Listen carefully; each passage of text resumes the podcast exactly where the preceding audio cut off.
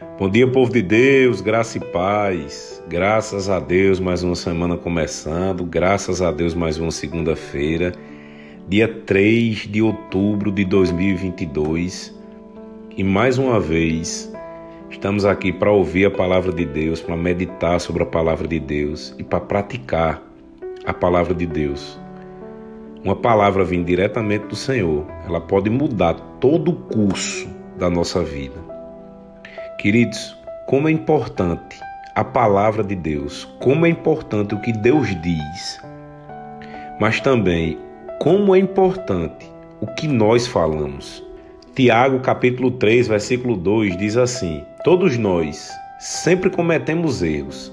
Quem não comete nenhum erro no que diz é uma pessoa madura, capaz de controlar todo o corpo. Olha só o que Tiago está falando. Se a gente conseguir controlar o que a gente diz, todo o nosso corpo nós vamos conseguir controlar. 3. Até na boca dos cavalos colocamos um freio para que nos obedeçam e assim fazemos com que vão aonde queremos. Pense no navio, grande como é, empurrado por fortes ventos.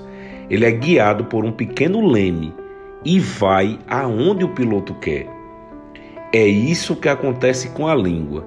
Mesmo pequena, ela se gaba de grandes coisas. Veja como uma grande floresta pode ser incendiada por uma pequena, pequena chama. A língua é um fogo. Ela é um mundo de maldade. Ocupa o seu lugar no nosso corpo e espalha o mal em todo o nosso ser. Com o fogo que vem do próprio inferno, ela põe toda a nossa vida em chamas.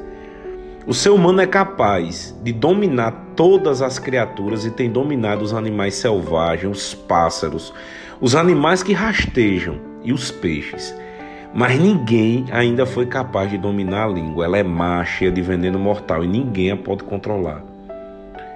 Usamos a língua tanto para agradecer ao Senhor e Pai, como para amaldiçoar as pessoas que foram criadas parecidas, idênticas a Deus.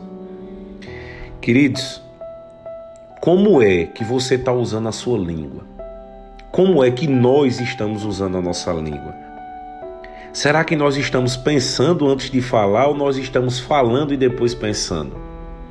Tem um provérbio que diz que pedra atirada e palavra proferida não se volta atrás. Será, queridos, que nós estamos tomando cuidado com o que está saindo da nossa boca? Provérbios, capítulo 18, no versículo 20. Você terá de aguentar as consequências de tudo o que disser. O que você diz pode salvar ou destruir uma vida. Portanto, use bem as suas palavras e você será recompensado. A NVT, que é uma outra versão, ela diz assim: As palavras sábias saciam como uma boa refeição. As palavras certas dão satisfação. Olha o poder que palavras têm, queridos.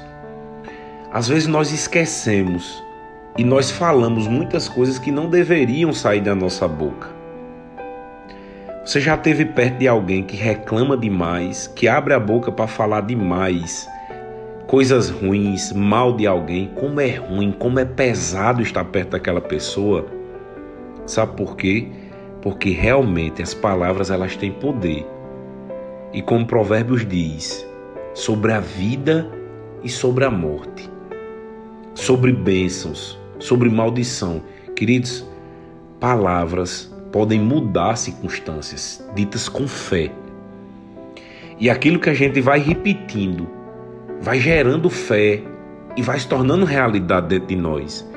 A partir do momento que nós não usamos as palavras da forma correta, podemos trazer maldição para as nossas vidas e deixar de acreditar em Deus, na palavra de Deus, nas promessas de Deus. Eu queria te convidar para que essa semana não deixe nada que não seja fé sair da sua boca.